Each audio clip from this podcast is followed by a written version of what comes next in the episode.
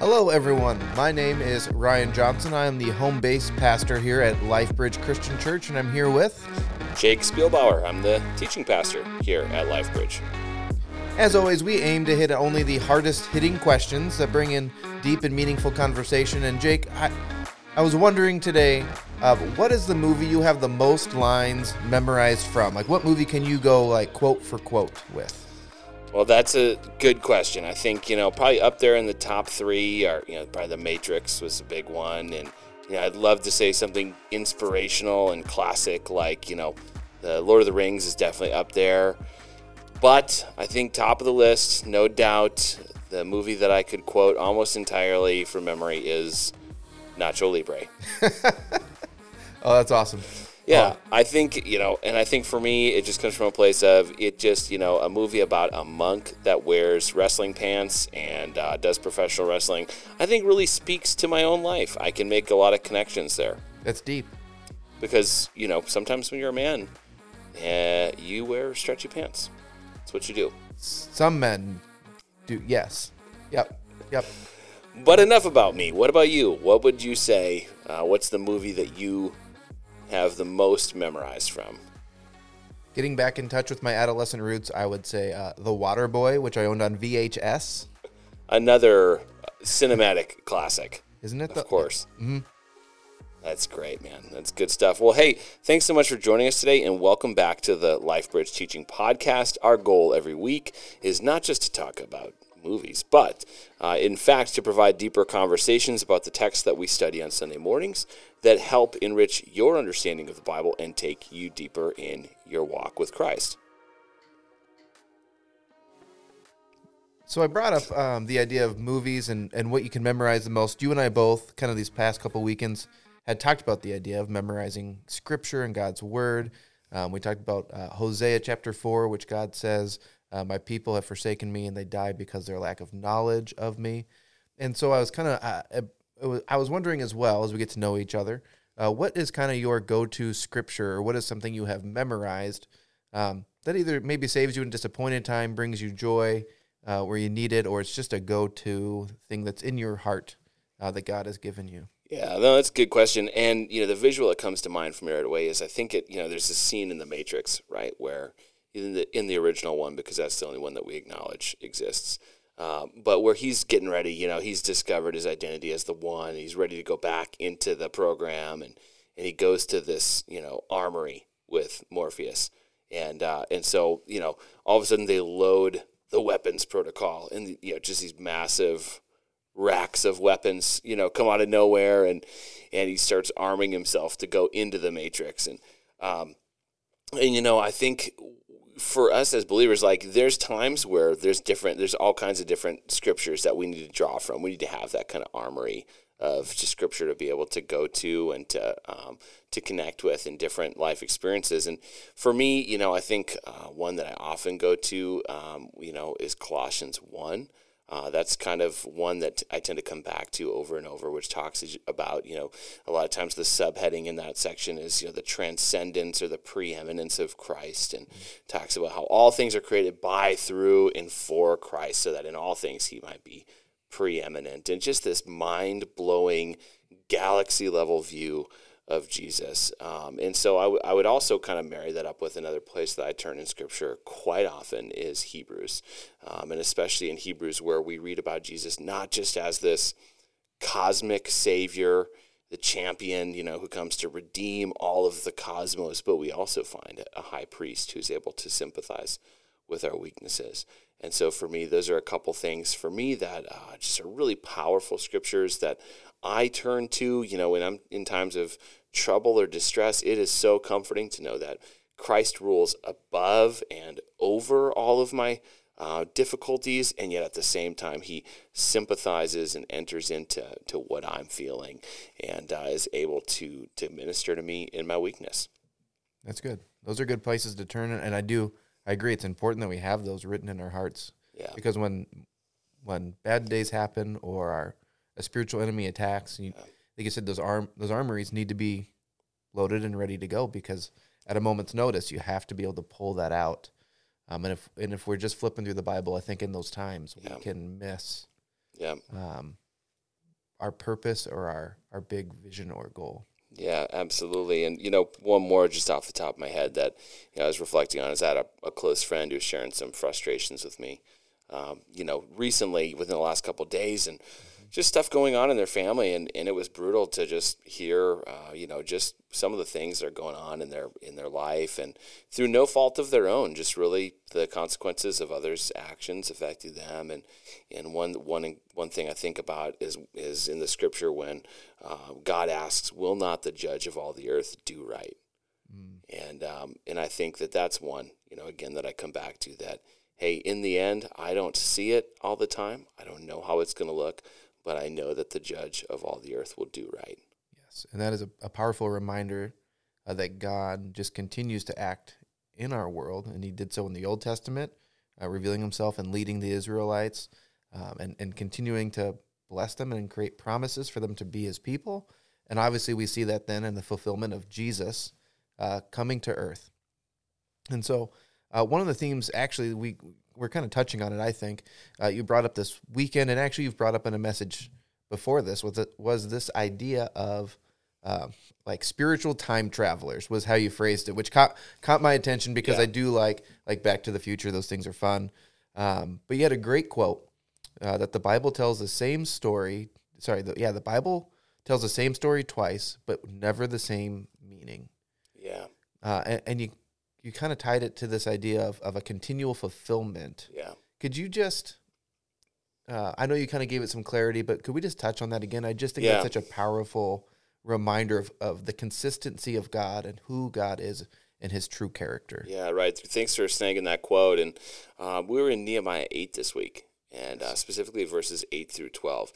And um, it's this incredible scene where there's an assembly of the people of God to hear the law for the first time. Um, many of them have never heard it before. They've been in exile. And so they've returned to Jerusalem now. They've been dispersed to different parts of the Persian Empire. And uh, as they're gathered together, uh, Scripture says, as one man, uh, they sit under the teaching of the law by Ezra and his teaching team who are helping to translate and uh, help them understand it. And, um, and what I referenced on Sunday is it's important for us to recognize that sometimes when we come to a text, uh, one of the first things we'll experience is like spiritual deja vu. And mm-hmm. what I mean by that is like we'll read a text and be like, oh, that reminds me of another place in Scripture. And there's a really important intentionality in that. That uh, and you captured it with that quote. The quote's actually by a scholar named Peter Leithart, and he says right. the Bible tells the same story um, in different ways, but ne- or never in the same way twice, or something like that. And and uh, and what he's getting at is God is always telling the same types of stories. And because we're limited and we're forgetful, he's gracious enough to repeat the same themes over and over. And so there's this really unique way that we can read the Bible where we can come to a text like Nehemiah 8 and we see the assembly of God's people as one man. And it's like, okay, I can think of like at least three or four other scenes in scripture where there's almost an identical scene going on and that's an intentional pattern of god to help us to see a theme and find ourselves within the story. Yeah, because as I as you say that, I think about scripture. I think about um, I'll, i just go back. I was like Moses reading the the Ten Commandments to the Israelites, and they're gathered um, at the mountain there, and yeah. and they're all together, and they're wanting to hear what God has. Um, and then we get we get this moment, um, and I'm only and one one more I would say. Then I think about like uh, the Book of Acts and Pentecost, and yeah. everyone is gathered for the for another festival and feast, yeah. which we'll get into in some weeks to come here. But uh, and I know and I know there's more, but those were um, three just right. off the bat. That, yeah, and so you're right. That's those are definitely some of the scenes, right? You can also list Solomon's dedication of the temple, and in all of those, um, you know, without uh, with the exception of Moses and the people in the wilderness reading the law, um, you know, all of those take place in Jerusalem where the people are gathered together as one person sitting under the authority of God. You know, mm-hmm. um, with Moses, they're sitting under the Ten Commandments. Okay, mm-hmm. uh, then at uh, Solomon's dedication of the temple, they're kind of centered. The gathering centered around the temple itself. When Ezra's reading the law, they're gathered under the authority of the law. Um, and then we come to the New Testament where the people are gathered together in Jerusalem. Peter preaches at Pentecost. People respond and they submit to God by believing in Christ and are bound together by the Holy Spirit. And each of these are moments of covenant renewal. And, uh, and it's not just like, hey, there's a symbolic parallel there. It's God doing the same thing repeatedly to bring his people to himself and to affirm his covenant with them. And so what this does in scripture is this idea of continual fulfillment is as the, the people of God were were experiencing these things, um, they didn't look at the stories of scripture as like metaphors for their experience. They really found themselves to be living out those stories in their own day. So if you looked at, for example, you know, the people coming out of exile would have looked to the story of Moses and the people being brought out of captivity in Egypt. Okay, of course they would, because they were in their own captivity. But they didn't just look at it as a metaphor, they really saw themselves standing in that story as a continuation of God's delivering story to bring them out of exile. And in the same way, the Jews of Jesus' day then saw themselves in the same story and expected that God would do the same thing to deliver them uh, from the Romans, right? And so what they did is the way that they read the scriptures was they found themselves in the stories of what God had done historically for his people. And so that gave meaning and understanding to their present as well as gave them a vision for how God's promises would be realized or accomplished in the future. And so that's where this whole idea of like, hey, in Christ, we're actually this kind of spiritual time traveling people, yes. which, you know, yeah. I said on Sunday, you know, um, kind of, you know, it's it sounds crazy. It sounds like one of those Dr. Bronner's uh, soap bottles where it's got the crazy rantings on the side.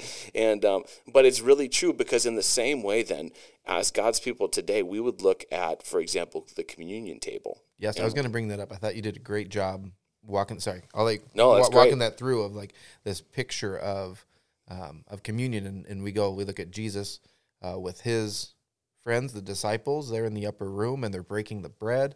Um, but that's continued. We see the early church and and Paul and Peter continue to to tell the church to do this. It's an important thing, and we do it obviously in our church. And I, I like at LifeBridge, we do this every week as a reminder um, of fellowship and, and yeah. being with Jesus. But um, yeah, absolutely. And and so when we do that, when we take communion, we can say then, if we're reading Scripture correctly and we're understanding this idea of continual fulfillment, that that when we come together to take communion, there's like this intersection of past, present, and future of what God's already done, what He's doing now, and what He will do ultimately in eternity. And so when we take communion, of course, there's echoes of the Passover and we really do stand in the story of God delivering his people by the blood of the Lamb put on the doorposts, right? Then we also stand in Christ's Last Supper with his disciples, anticipating that he, as Lamb of God, was going to shed his blood so that we could have a covering and a protection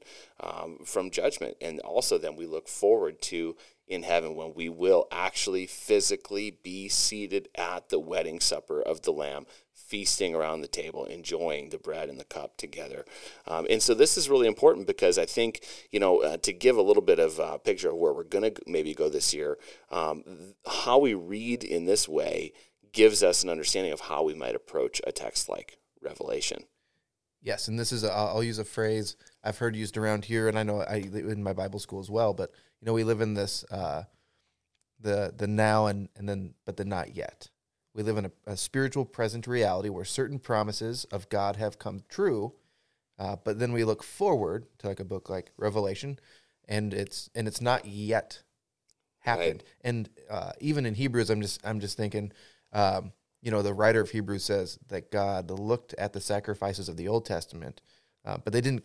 They didn't. It wasn't that God wanted the sacrifices and the blood. It actually says that they didn't atone for anything. Uh, right. Uh, but there was it, it, was to look forward into a future promise, the coming of Jesus, the not yet in, in their time. Um, and so, G, so God looked over that, but accepted those as a way for connection and relationship with His people, uh, because the not yet was Jesus to come, and obviously our not yet is the return of Jesus. Yeah, absolutely, 100%. And I think it's really interesting because what happens when we come to a book like Revelation? Right? You've essentially got three theological camps. You've got premillennial, amillennial, and postmillennial. So uh, postmillennial says it's already it's already happened. An amillennial says we're in the midst of it now. A premillennial says it hasn't happened yet. Right? And maybe the reason that we can all come to the same text in Revelation and find traces of all three of those things is because of this idea of continual fulfillment that, you know what, Revelation is the story of what has already happened and what has already passed in the church. It is 100%. Revelation was first and foremost written to first century Christians who were dealing with an oppressive Babylonian power in you know Rome, the you know the beast that was slaying God's people.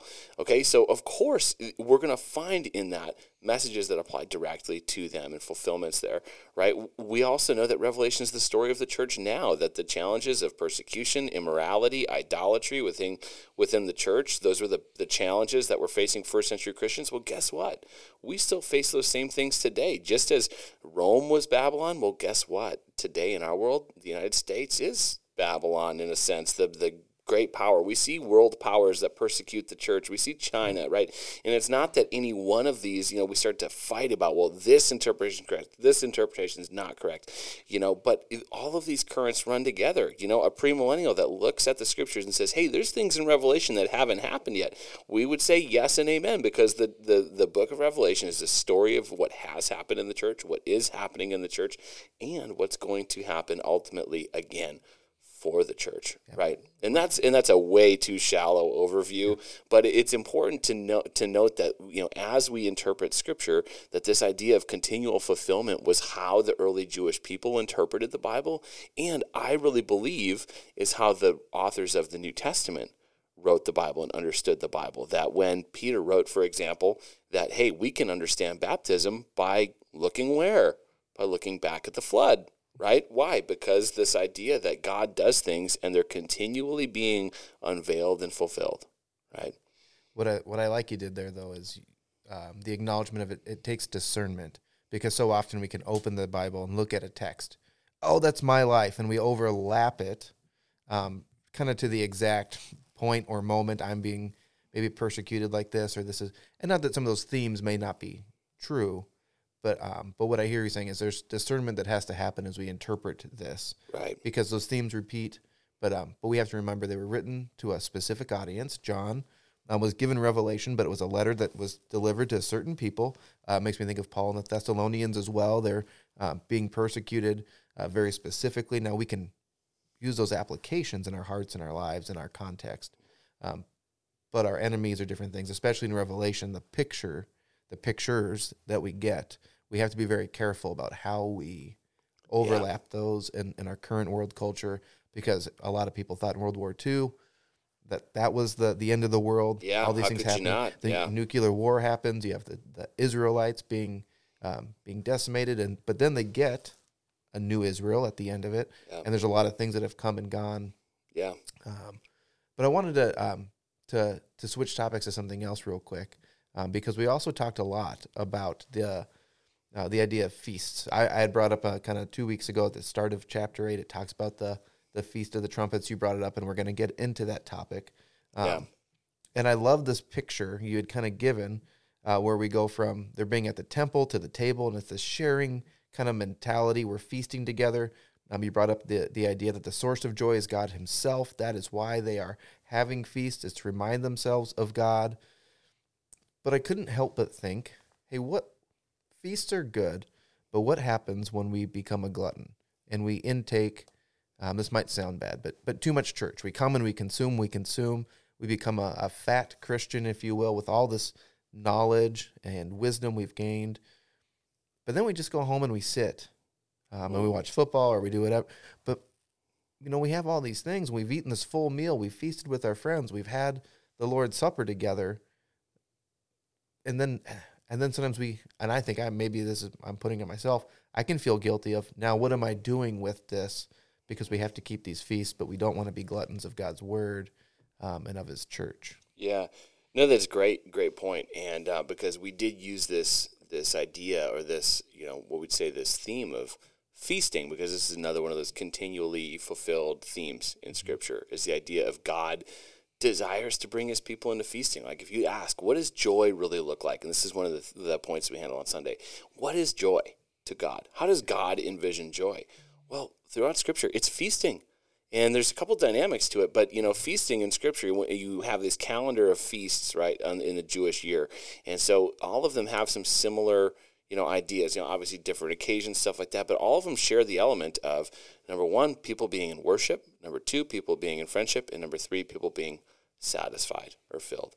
right? And so to God, what does joy look like? Well, it looks like people sitting around a table in communion with their God, in friendship with one another, and being satisfied, enjoying real things. Like joy to God isn't this mystical, ethereal kind of state of being. It's not like, you know, um, basically the idea of nirvana, right? Some spiritually disembodied thing. Joy to God is a table, a physical table with real people having full bellies, laughing and enjoying one another and worshiping God right? That's what we have a picture of in heaven, right? If you ask, what's the new heaven and new earth going to look like? Well, if you're a believer in Jesus Christ, then the good news is there's a feast coming, right? You're not going to be an angel sitting on a cloud with a harp. It's sitting around the table and enjoying one another. But, you know, you asked a good question with where does that go then? Because then it's the point of the Christian life to just sit around tables and, you know, just you know, essentially be uh, Epicurean, just, you know, eat and, you know, eat our full, drink, you know. No, not by any means. And there's actually this really cool hint in the text. Um, if you take a look in chapter 8 and verse uh, verse 9 uh, sorry, verse 10. And um, and so Ezra, we kind of have this crazy transition where the people are weeping, they're mourning because they're hearing the law, they're becoming aware of their sin. And then Ezra has this kind of really surprising command that, hey, actually, you know what? Because this is a holy day, it's not appropriate to mourn. It's more appropriate for you to feast. And so he commands them, hey, go away, go eat what's rich, you know, go sit around the table, go enjoy God, enjoy one another. And then he says this little this little little part that we didn't get to touch on a whole lot. He said, "Send a portion to those who have nothing prepared." Mm. Okay. Now we could gloss over that really quickly, but what does that mean? As you're feasting, go find people who don't have anything to feast with, and bring them in to your feasting. Okay, and so this gives us a picture of okay, the table's not just reserved for us, but actually part of what it means to be the people of God is to go to find those who do not have a portion at the table with God and to invite them in to come and experience His joy. And we'd say this is mission. We we look at this and we say, hey, that's evangelism, that's the gospel, that's discipleship, but it's also the idea of justice. It makes me wonder when Jesus tells the story of the um, of the banquet where the king goes out and he's having this this big banquet and he's ready and he's inviting all these people and, and the people who got the invitation who are citizens of the city reject it and so the word goes out to it's like to the slaves to the to the farmers the people on the outskirts they didn't get invitations and now these and these people are all come into this banquet but it's a very tangible parable jesus gives of of people sitting around a table with the great king enjoying the banquet that has been prepared yeah. for them. Yeah. And it's it's a parable, but it speaks to the nature of God of saying, but there is a real there is a real joy and to be had here. Absolutely. and, and and again, to our original point, I guess even the continual fulfillment is continues to mull in my head. It's a picture of what's to come in the new heaven and the new earth. Right. And and and I like I, I like too. This came up in both of our studies. We talked about um, the piety of of religion and this idea of like we can think joy as I have this wisdom of God. I'm doing all these things. And the Pharisees um, in Jesus' time, they they knew the scriptures. They knew Moses' law. They knew all these things. But we don't get a picture from Jesus that it brought particular joy. It was brought a piety to them, the seriousness, the. And one person, one way people look at Christians is this way: you keep the law, you keep it good, and you and it's just supposed to keep you happy. This pursuit of knowledge, I guess. And yet, what does Jesus say? Uh, you need to be like these children when you when you come to me. Yeah. Um, and what do children have? I have a two year old right now. I can tell you for the most part, he is he is joy and sunshine. And when he comes to this place and he's smiling, he's got these big eyes that light up when um, when he sees when he sees me come home. And he sees dad come home. He's like, "Oh, daddy!" And he runs and he runs, and he's so overjoyed he can't control himself. He can't. He just wants to give a big hug. Um, and that is sort of the picture you're I hear you kind of painting is yeah. that's what that's what God wants this if you will uncontrolled you're at the table you're feasting and there's so much here and God is just saying hey dig in be joyful um, and and be present with the people who are here yeah absolutely and you know it's so interesting because somewhere along the way we've adopted this idea that to be a good Christian is to be miserable right? It's just to be mm-hmm. constantly whipping yourself for your sins, to just be in sackcloth and ashes all the time, and uh, in that uh, when we come to church, we should have a, a, you know a seriousness about us. And maybe it's just that I've never been a super serious guy, and I like to goof around and have fun and laugh. Uh, probably too much sometimes it gets me in trouble. Right? Just ask my parents about what it was like to parent me when I was a middle schooler.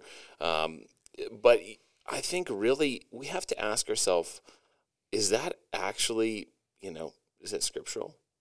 Does that accurately reflect the heart of God? Here's what I've, you know, something I've been thinking about is, listen, who designed laughter? Mm. Who God. designed laughter? God did. And what does it tell us about the character of God? That God would design an experience for his people of just uncontrolled explosions of enthusiasm and happiness and gladness. Well, why? Because that's part of who God is.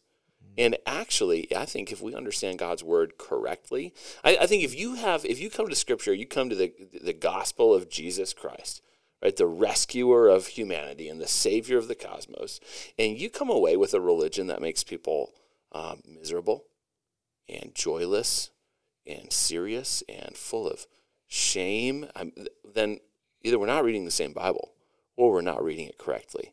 Because yes, the Bible does tell us to take a headlong dive into our own sin, to acknowledge the awful, horrible reality that our sins are far worse. To quote Tim Keller, our sins are far worse than we could have ever imagined. That's the terrifying part. And that's what the people experienced in chapter 8 is as they started to experience and understand the gravity of their sin and their rebellion before God, oh my gosh, we've forsaken God's law. It crushed them. And what does God say to them? It's not appropriate for you to stay there because the so then sorry to finish that quote because I love it. I have it on my computer. But you are far more loved than you could ever imagine. Absolutely, sin is far worse than we could have ever imagined, and uh, we're loved far more than we could have ever hoped. Yep. Right? And it's just a beautiful reality. And that's exactly what the gospel says to us is as we go to the pit, the bottom, to realize the entire gravity, the crushing weight of our sin, we realize that, you know what, Jesus took all of that because that is the immensity and the gravity of the love of God. And so it's not appropriate for us to stay in a place of misery and self hatred. That's not Christian at all. But as we look at our sin, we find a Savior who's greater. And so ultimately, God's word is meant to lead us out of condemnation and into joy. Why would we why wouldn't we rejoice that like we mentioned earlier in the episode that in Hebrews we have a high priest who's able to sympathize with our weakness, that who entered into our misery. And he's not actually repulsed by us in our distress. He's not disgusted by us when we struggle or fail. It's that moment is when the bat signal goes up and he's drawn to us to come and provide his saving power and grace to minister to us in our time of need. And so God designed for his people to not exist in sorrow, but to exist in joy. And then to the point that you're mentioning, to then share that joy. That that joy needs to be shared. That we, as His people in the world, what is our mission? What's our responsibility? It is to invite people into that joy, right? To invite them into Christ and to take it to every street corner, to take it to every crack house and broken place, to every brothel, to every, I mean, to find the really ugly places in our world and to take the joy and the gladness of God and to invite people to come out of darkness into experience it. That's so sweet. I mean, that is. I mean, that is the character of God. I, I, what you're saying is just exactly who God is. He, he is. We live in a present reality where we are broken and separated, and, and we have to acknowledge that. Um, the Bible acknowledges that. Um, Jesus acknowledges that, and yet, the the continual invitation is find yourself new drop the old and, and come joyfully to the Father, to the Creator, um, to the Designer. And that's even again the, the that's chapter eight right there, kind of in a nutshell. They are broken. They're hearing God's word, and they have to acknowledge we've fallen short. And yet the invitation is, but feast with gladness and with joy. Um, I'm curious, you know, as we wrap things up, is there anything else um, from this teaching that stood out to you um, was there anything, uh, maybe as you were studying, we we, we read commentaries, we read notes, um, we hear sermons from other pastors. Things stand out. They don't always make it into the message. Um, but was there something that you just thought, huh, this was good for Jake's soul to hear, but maybe didn't make it to the pulpit on Sunday? Yeah, I think for me, you know, there wasn't a lot, you know, this week that uh, I left on the on the chopping block. But you know, one of the this, you know, as you preach, a lot of times, you know, you're preaching yourself first.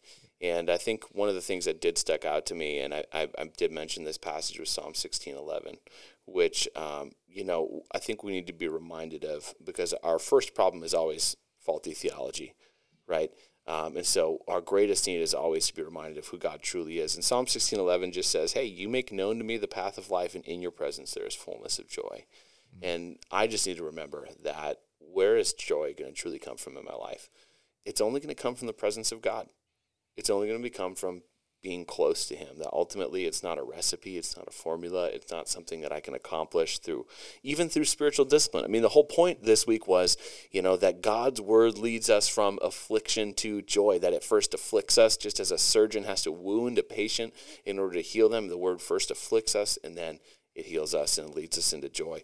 Um, but even then it's not any recipe of bible reading right or any recipe of habits, even though those are good and we'd affirm spiritual disciplines. And that is kind of the point that, hey, let's put God's word in a central place in our life. But ultimately, the reason God's word has the power to do that is because joy is what the presence of God is like. And that's what we experience as we come into his presence. The invitation of Jesus is that if we'll trust him in faith, that we'll be covered by the blood of the Lamb and brought into the presence of God, sinless and spotless so we can experience his joy. That's good. That that's like a just just mic drop right there. I that is um, I think that that sums up exactly what you talked about this past weekend and why I mean I walked away very encouraged um, because of that of recognizing what God what God's word's supposed to do and it makes me reckon with some things but man it reminds me that God sees sees past the sin because of Jesus' death, because of the blood of Jesus, and then sees me spotless and, and just says, You're my son. I, I love you. Yeah. Uh, and I can take joy in that. Yeah. So I, Amen. Yeah. I don't, uh, we want to talk about one other topic on here. I'm like, I just want to leave it there. yeah. But as we talk about joy, we, uh, we, we take joy in this podcast. We're, we're, um, kind of resurrecting it, if you will, um, has been a thing, and then we sort of fell off and we're back at it. And so we wanted to, to maybe bring some new names and some joy that brought came to us this week was looking at the names we will not be using um, because I did what any millennial would do when in search of a of a name or rebranding, and I Googled what is a good name for a podcast, um, which came up with a with a brilliant yet faulty name generator. Yeah, um, and, and this yeah. is a good point to mention too that if you tune in next week, come back next week. Uh, if you tune in next week, we will be unveiling the new identity, the new uh, right. new the name, new brand. new brand. Man, we're gonna have brand. You know, that's what I was thinking. Oh, we're we're yeah, big time. Um, so we're going to be unveiling our new identity as a podcast. So you want to tune in definitely next week to hear that. But uh, we thought it'd be great this week to share names that we will not be using based on our AI name generator. Like the Bible burrito. The Bible burrito. I mean, you know, that kind of, you know what I love about that is it combines two of my passions, scripture and Nacho Libre. I didn't think about that. But See, continual true. fulfillment. It always comes back around. How how about what are what are some of the other top ones that you had? The Green Bay Saga with Jake and Ryan. Um, it was it was the the Bible Jake and Ryan and friends. The Bible Jake and Ryan and friends. That was. We didn't. You didn't want to go with that one. Jake and Ryan saves. Yeah, there's an S there. Jake and Ryan saves the world. Wow. No That's... country for Jake and Ryan. Wasn't there one in there? Jake and Ryan saves the Bible. That actually just came up, and I was like, "Do I say that one? That might feel sacrilegious." Um, real time with Jake and Ryan. Real time about the Bible. Real time about the Bible. The real Bible time. Wow. Planet Jake and Ryan. I mean, wow. That's my phone number. Just think, I think we just drop it there. There's too many for. I mean, how can we pass any of these up? This is great stuff. I mean, I think so. I Planet Jake and Ryan. Planet Jake and Ryan is pretty good. I think we've arrived. It right? reminds me of like Bill and Ted's Excellent Adventure for some reason. Yeah. Anyway, well, hey, uh, we're so grateful that you joined us this week. Um, thanks for jumping in as we explore the scriptures together. Uh, you can uh, hit us up if you have questions or topics that you'd like to see us discuss on the show. We'd love to hear feedback, love to hear ideas. So hit us up, uh, and uh, maybe, just maybe, your question or comment make it on the air one of these weeks. Uh, but hey, we love you. We're grateful for you joining in. Thanks so much for hanging out with us today, and uh, we will see you next week.